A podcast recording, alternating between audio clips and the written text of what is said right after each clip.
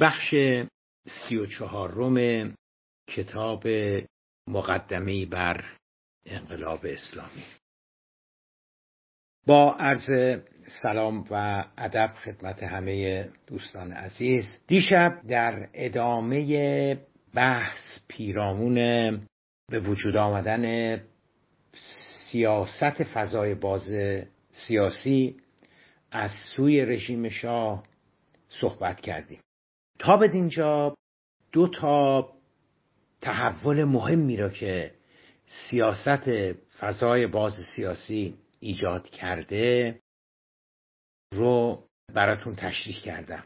اولیش آزادی زندانیان سیاسی محاکمه کسانی که در تظاهرات اینها شرکت کرده بودند در دادگاه های دادگستری برای اولین بار یعنی کسانی که اتهامشون اقدام علیه امنیت کشور بود به جای اینکه در دادگاه های نظامی محاکمه بشن حالا دارن در دادگاه های دادگستری که علنی هستش وکیل حضور داره مردم حضور دارن خبرنگارا حضور دارن مثل یک دادگاه کاملا عادی.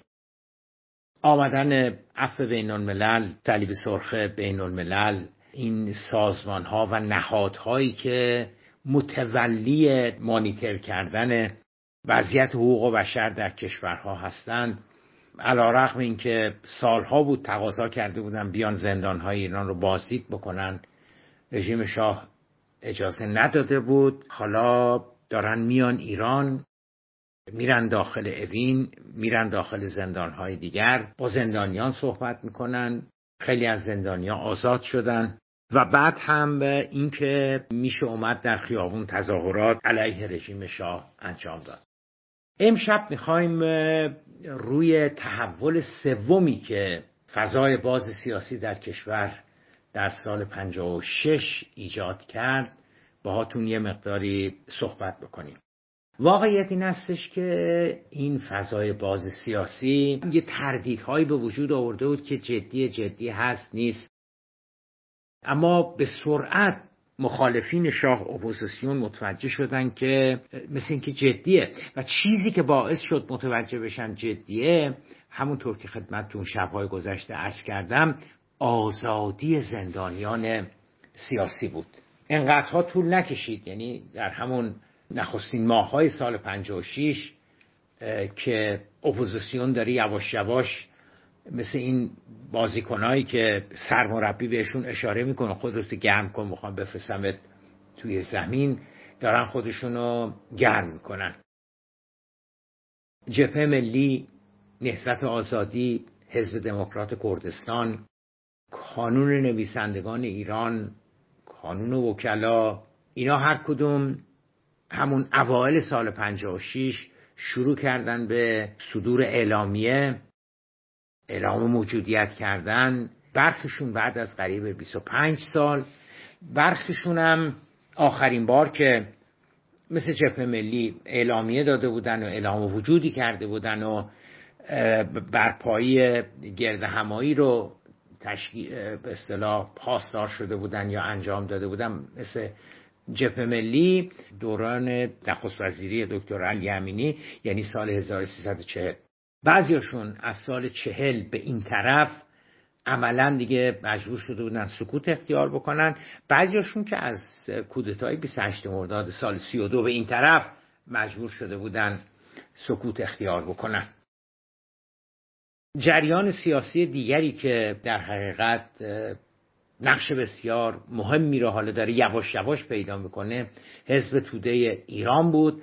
حزب توده هم به صورت غیر علنی شروع کرد. حالا افرادی که میشه گفت به رهبران حزب بودن رهبران اصلیش که خارج از کشور بودن ولی حالا اون کادرهای قدیمی که از زندان آزاد شده بودن و دیگه حالا دنبال زندگیشون بودن و کاری نمی‌کردن اونا حالا یواش یواش شروع کردن در حقیقت فعالیت کردن و خب توده یا نوشتنشون خیلی خوب بود. و تای فضای مساعده رو می‌دیدن. اولین کاری که توده یا می‌کردند این بودش که نشریه می‌دادن بیرون و سال 56 هم همین کار کردن و یک نشریه رو به صورت حالا محدود و مخفیانه منتشر می‌کردن. بعد هم در شهرهای مثل رشت اصفهان تبریز و به تب تهران بیشتر یعنی جنب و جوش توده یا بیشتر بود. حالا اینا جریانات سیاسی بودند بیشتر و از قدیم هم بودند. در این حال یه سری تشکلهای جدید سیاسی اجتماعی مدنی سنفی هم در همون اوایل سال 56 ظاهر شدن یعنی بیانیه دادن اعلام موجودیت کردن. نهضت رادیکال جمعیت حقوقدانان کمیته ایرانی دفاع از آزادی و حقوق بشر کمیته دفاع از حقوق زندانیان سیاسی ایران روحانیت مبارز و سازمان ملی دانشگاهیان هم از جمله تشکلهایی بودند که در همون نیمه اول سال 56 بیانیه داده بودن و اعلام موجودیت کرده بودن و شروع به حالا فعالیت ابتداعا نیمه علنی اما به سرعت فعالیت علنی انجام دادن. کاراشون هم در حقیقت میشه گفتش که صدور بیانیه بود اعلامیه بود و احیانا رفتن به سمت سوی اینکه بتونن گرد همایی داشته باشند و و تشکیل مجالسی بدن حالا سخنرانی و اینها. تو همون حیث و بیس بودش که عرض کردم به مرحوم شریعتی فوت شد در خورداد و مراسم یادبودی برای ایشون گرفته شد. اتفاق مهم دیگری که افتاد این بودش که در مهر ماه یک گرد همایی در حرم حضرت عبدالعظیم شاه عبدالعظیم تهران برگزار شد که چهره های ملی مذهبی آمده بودن به اتفاق همسرانشون. اتفاق خاصی نمیفته در مهر ماه تعدادشون گسترده تر میشه و باز یکی دو تا دیگه گرد همایی می‌کنن. اما گرد همایی مهم دیگری که اتفاق میفته عید قربان بوده. عید قربان سال 56 در آبان ماه بوده و با تمهیداتی که از قبل فراهم می‌کنن جمع میشن در یک باقی در کاروانسرا سنگی نزدیک کرج. اونجا روز عید قربان مرحوم داروش فروهر سخنرانی می‌کنه و یه سری چهره های ملی وابسته به جبهه ملی ملی مذهبی حالا نویسندگان بازاریا اینها که جملگی مخالف رژیم شاه بودنم میان در اون باغ کاروانسرا سنگی اکثرا هم با خانواده هاشون همسرانشون فرزندانشون اینها. اما اتفاق عجیبی که در کاروانسرا سنگی میفته این بوده که یه چیزی حدود 100 150 نفر کسانی که توی کاروانسرا سنگی بودن تو اون باغه با, زن و بچه و اینها حدود 600 700 نفر می شدن اما اتفاقی که میفته این بوده که در حدود 100 نفر لباس شخصی با چوب و چماق و اینها حمله می‌کنن به اینها به خانم البته کاری نداشتن ولی مردان رو شروع می‌کنن با چوب و چماق و اینها زدن. بعضیاشون مجروح میشن و از جمله خود مرحوم فروهر که کارش به بیمارستان کشیده میشه. اینا حوادث مهمی هستش که حالا داره در سال 56 اتفاق میفته. یکی دیگه از یکی دیگه از اتفاقات مهمی که میفته این بوده که کانون نویسندگان ایران هم بیانیه میده و البته کانون نویسندگان ایران از قبل هم بوده. اما تو این وضعیت جدید بیانیه میده و خواهان این میشه که کانون به رسمیت شناخته بشه از سوی مقامات کشوری.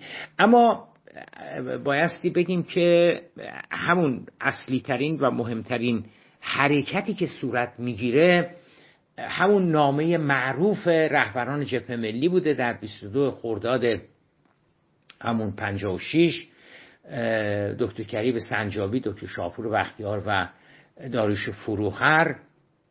ببینید یکی دو تا نکته بوده در خصوص این نامه که واقعا میشه گفتش که یک نقطه عطف بود. اول از همه این که نامه خطاب به شخص شاه بود. نه خطاب به نخست وزیر بود نه خطاب به مجلس بود نه خطاب به ملت و مردم ایران بود. به اصطلاح نه خطاب به شخص علا حضرت بود.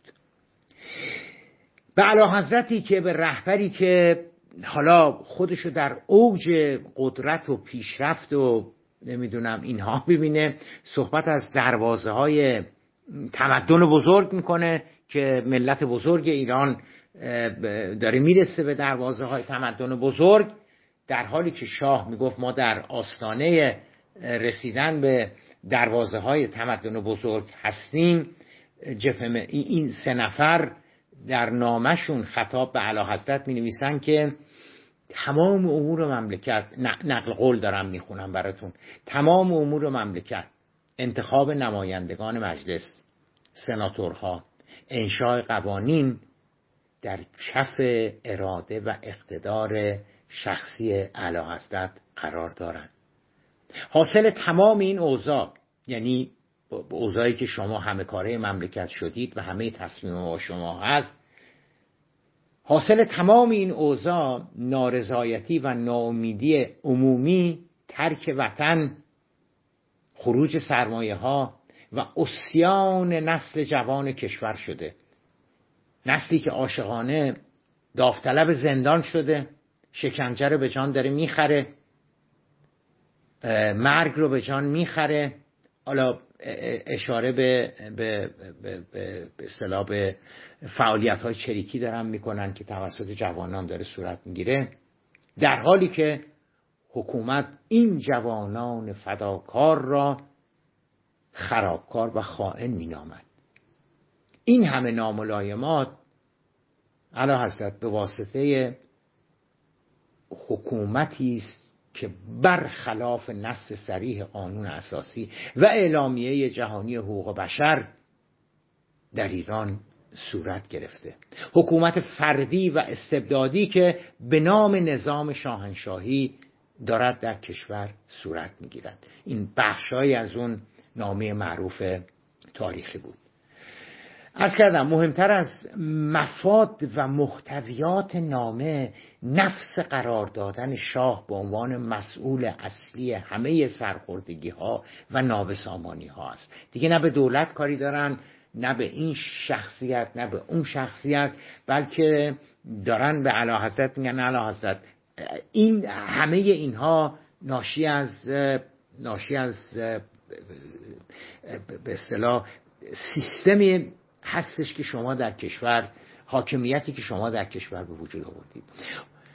آقای امیر عباس هویدا نخست وزیر به این نامه سرگشاده پاسخ میده و در تلویزیون حالا مصاحبه بوده یا چیز دیگری میگه که مخالفین و منتقدین رو حالا اسم نمی‌بره از نویسندگان اون نامه ولی به غیر مستقیم میگه که اینا عناصری هستند که وابسته به بیگانه هستند و با اشاره اربابان خارجیشان به حرکت در آمدن به نقل از کیهان 25 خرداد 56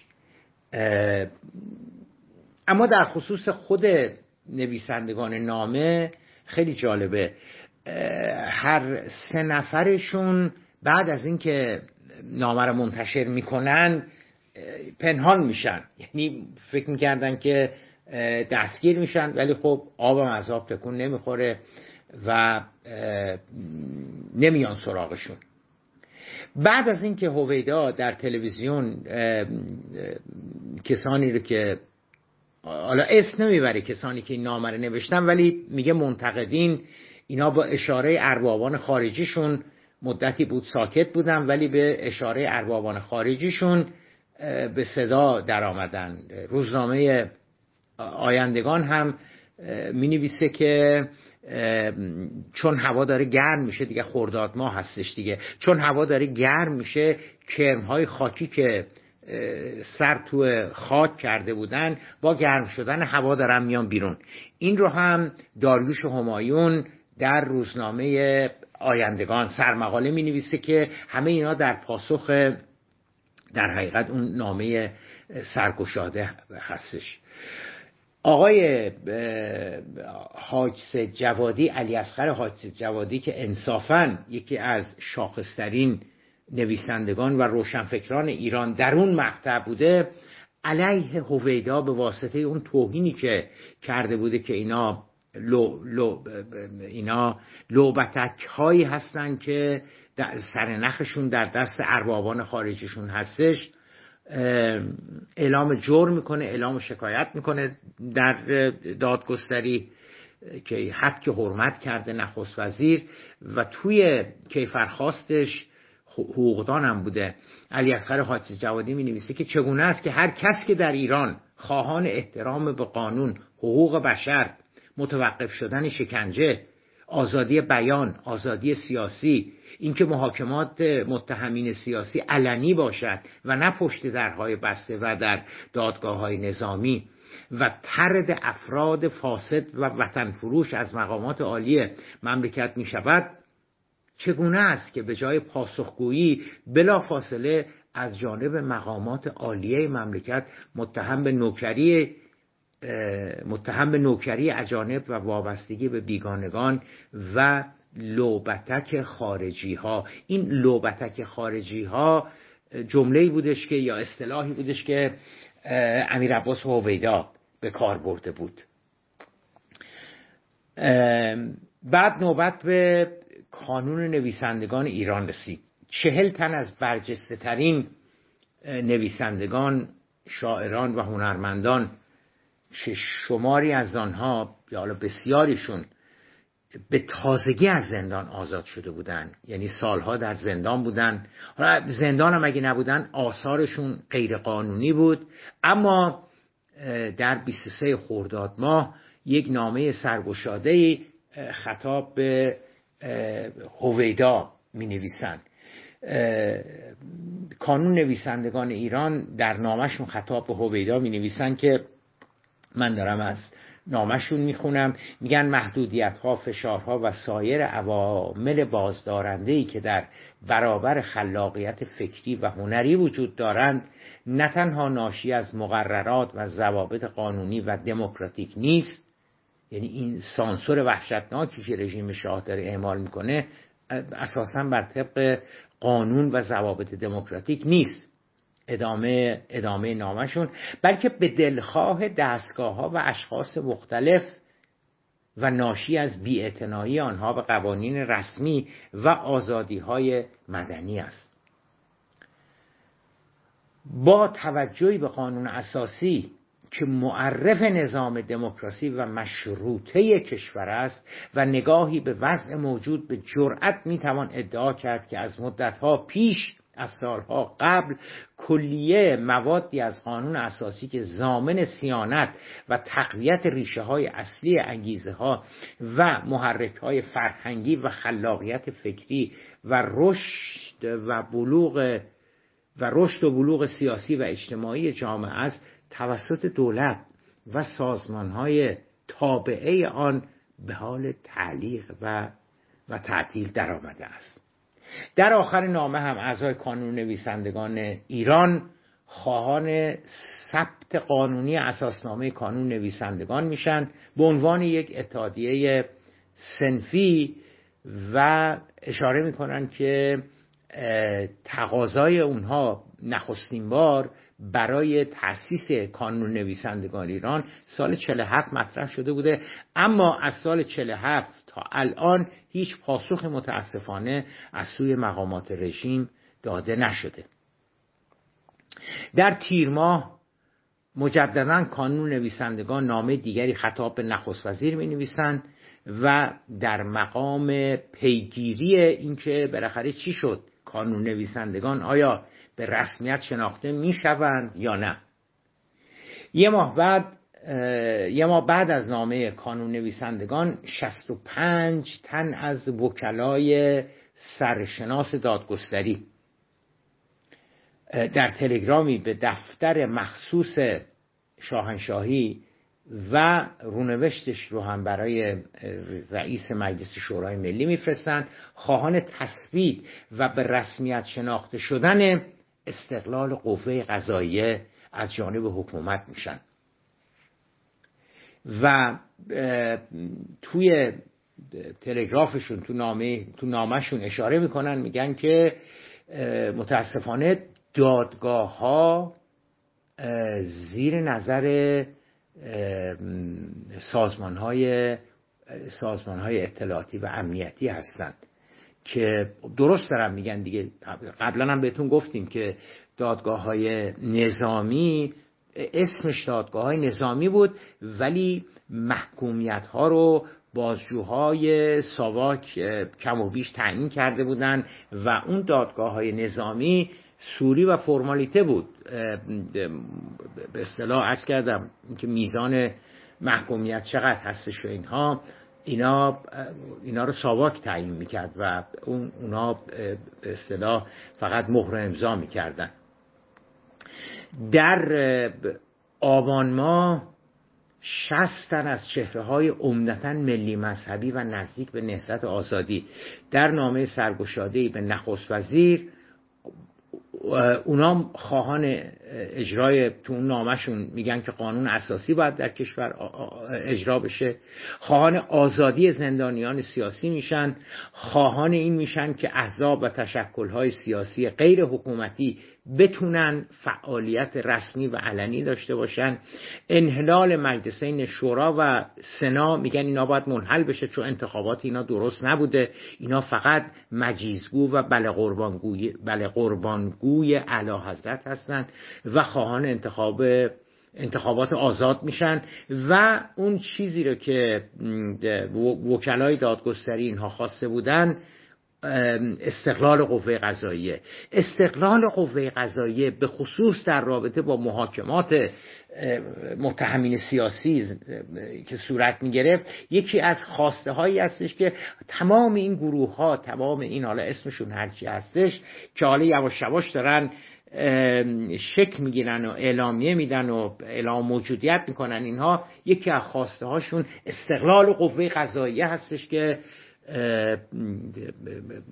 تشکیلات اطلاعاتی و امنیتی نتونن حکم در حقیقت محکومیت چهره های سیاسی رو رقم بزنن. در آذر ماه یه تحول مهم دیگری اتفاق میفته و اون تحول مهم این بوده که برای اولین بار یک نامه سرگشاده ای نوشته میشه. منتها ببینید علت این که میگم برای اولین بار یه نامه سرگشاده نوشته میشه بیشتر مقصودم امضا کنندگانش هستش. چون نامه سرگشاده حالا اولیش که همون در خورداد ما رهبران جبهه ملی هستند و پشت اونم کانون نویسندگان و دیگران دارن می نویسن اما علت این که میگم که این نامه که در آذر ماه نوشته شد. یک نقطه عطف بود این بودش که ببینید دوستان در نامه های قبلی کسانی که هم همخط بودن به اصطلاح توی توی توی یک جریان توی یک طیف سیاسی مشخص قرار داشتن. مثلا اون سه تا رهبران جبهه ملی خب هر سه تاشون جبهه ملی بودن. یا مثلا کانون نویسندگان همشون جزء کانون نویسندگان اینا. این نامه این نامه سرگشاده که به همت مهندس بازرگان بود برای اولین بار یه طیف گسترده ای دارن میان زیرش رو امضا می‌کنن. اساتید دانشگاه هستن روحانیون هستن نظامیانی که به واسطه انتقاد از شاه بازنشست شدن اینها دراویش گنابادی هستند روشنفکرها هستند. سیاسیون هستن. یک میگم یه طیف گسترده ای هستش. حالا اهمیت این نامه رو خدمتتون عرض می‌کنم. چیزهایی که تو نامه آورده شده همون چیزهایی هستش که دیگران هم دارن میگن. آزادی زندانیان سیاسی قانون اساسی باید محترم شمرده بشه. قوه قضاییه باید مستقل باشه از, از حکومت. خواهان این چیزها هستند اما امضا کنندگانش مهم هستند از جمله کسانی که این نامه رو امضا می‌کنن آیت الله سید ابوالفضل زنجانی هستش که از روحانیون سرشناسی هستش که حالا با جبهه ملی و اینها مرتبط بوده. خانم دکتر هما ناطق که یک نویسنده برجسته چپگرا و استاد دانشگاه بوده و همسر دکتر ناصر پاکدامن دکتر نورعلی تابنده بوده که رهبر دراویش گنابادی بوده. فریدون آدمیت مورخ مشهور. تیمسار علی اصغر مسعودی که از فرماندهان بازنشسته بوده که به واسطه انتقاداتی که حالا از شاه می‌کرده بازنشستش کرده بودن. دکتر ناصر پاکدامن بوده یکی از برجسته ترین اساتید اقتصاد ایران و تحلیلگری که به اصطلاح مارکسیست بوده چپگرا بوده. دکتر منوچهر هزارخانی نویسنده روشنفکر چپگرای معروف.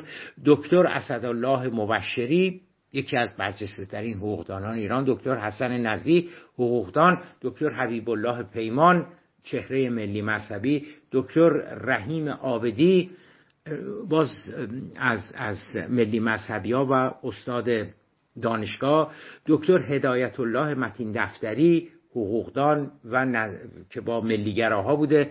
دکتر عبدالکریم لاهیجی یکی از سرشناسترین سرشناسترین و برجسته حقوقدانان کشور. دکتر کریم سنجابی خود مهندس مهدی بازرگان و, و یک دوجین چهره های شناخته شده دیگر.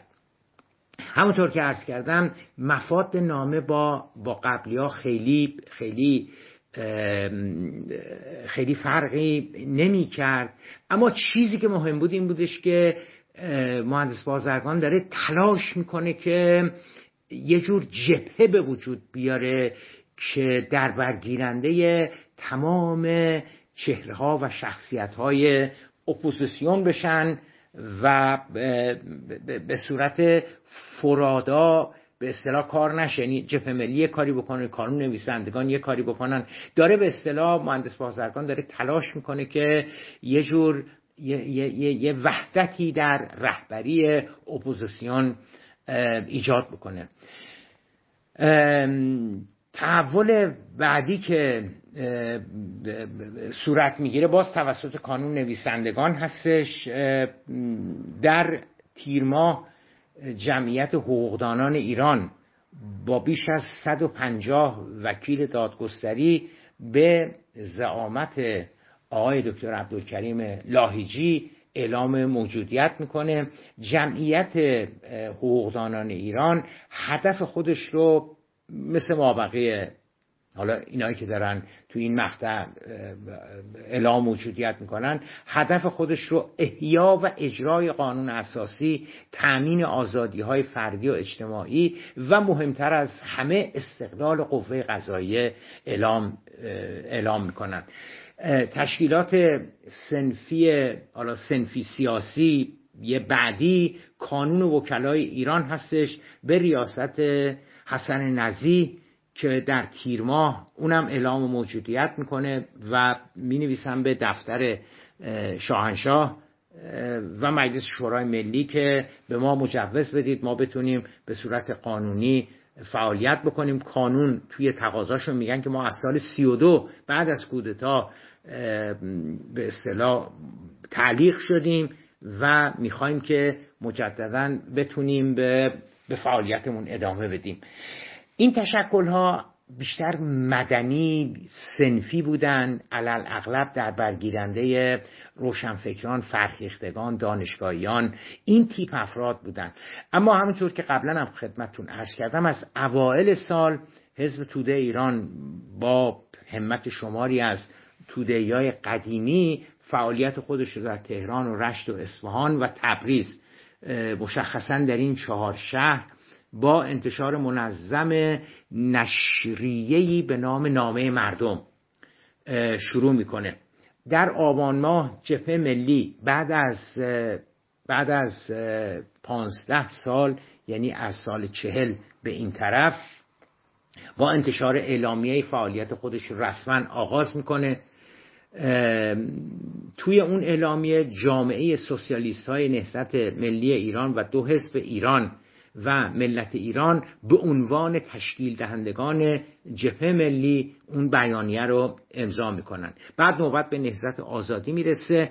نهضت آزادی چون از سوی حکومت غیر قانونی اعلام شده بوده و اعلام به اصطلاح تقاضای این که ما به رسمیت شناخته بشیم ما بتونیم فعالیت بکنیم توسط طرفداران نهضت آزادی که عمدتا دانشجویان و فارغ و تحصیلان ایرانی در آمریکا بودند اواخر آبان ماه یک اعلامیه میدن و اینا, اینا رو همون باید اعلام، اعلامیه اعلام موجودیت بگیم در آذر ماه نهضت رادیکال به رهبری رحمت الله مقدم مراقعی که از حقوقدانان برجسته اهالی آذربایجان بوده و منتقد رژیم تو تبریز و دانشجوها و طرفدارای زیادی تو تبریز داشته و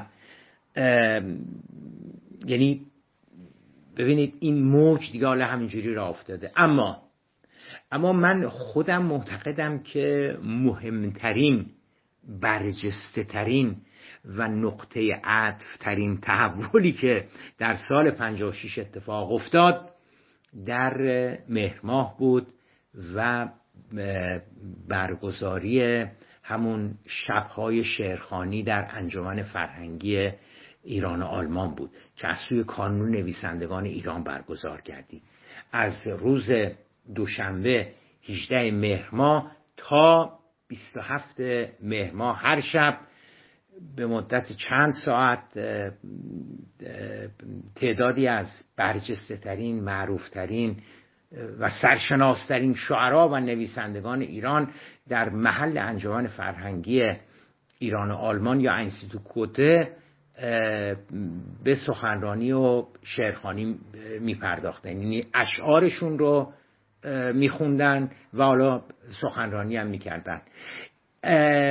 ببینید اولین و مهمترین نکته ای که باید در مورد شبهای شعر بگیم این هستش که تقریبا تقریبا تمامی این نویسندگان و شعرهایی که اون ده شب میان و حالا یا شعرخانی می‌کنن یا سخنرانی می‌کنن علل اغلب به تازگی از زندان آزاد شده بودن. و آثارشون هم همچنان ممنوعه بود. خودشون از زندان آزاد شده بودن ولی آثارشون همچنان ممنوعه بود. نکته دیگری که بایستی در خصوص شبهای شبهای شعر بگیم شبهای اون ده شب انسیتو گوته بگیم استقبال حیرت انگیز و باور نکردنی بوده که دانشجویان به خصوص و از شبهای شعر می‌کنن. استقبال جمعیت اونقدر زیاد میشه که برگزار کنندگان مجبور میشن که سیم کشی بکنن و به اصطلاح بلنگو و اینا رو بیارن بیرون تو خیابون که این این به اصطلاح تو گوته بوده که اینقدر جمعیت اومده بوده. حالا اسامی یه سری از کسانی که تو اون ده شب شعرخانی می‌کنن و سخنرانی می‌کنن خیلی جالبه. خانم سیمین دانشور بوده مهدی اخوان سالس بوده منصور اوجی بوده دکتر منوچهر هزارخانی بوده نعمت الله میرزاده که ما او رو به نام میم آزرم تخلص می‌کرده می‌شناسیم. عمران صلاحی شمس آل احمد بهرام بیزایی طاهره سفارزاده غلام حسین ساعدی هوشنگ ابتهاج باقر مومنی سعید سلطانپور علی موسوی گرمارودی هوشنگ گلشیری سیاوش کسرایی فریدون مشیری اسلام کازمیه داریوش آشوری علی باباچاهی نصرت رحمانی باقر پرهام فریدون تونکابانی محمود اعتمادزاده بهازین اسماعیل خویی از جمله کسانی بودند که در اون ده شب سخنرانی می‌کنن. دیگه سخنانشون هم معلومه که علیه سانسور هستش. علیه اینکه سانسور چجوری هنر رو می‌خواد از بین ببره ولی موفق نمیشه. ببینید این فضایی هستش که سال 56 به وجود آمده. چرا من گفتم که مثل فیلم ها اولش رو می‌خوام یه صحنه نشون بدم بعد فلش بک می‌کنم؟ چون حالا برمیگردیم چون سوال خیلی مهمی که داره مطرح میشه این هستش که دیگه شوخی شوخی باید باید این تحولات رو بپذیریم. یعنی اینا هستش که نهایتا ادامه پیدا می‌کنه و ختم به انقلاب 22 بهمن میشه. سوال مهمی که مطرح میشه که مابقی فیلم هستش که باید تعریف بکنیم و ببینیم این هستش که مگه میشه؟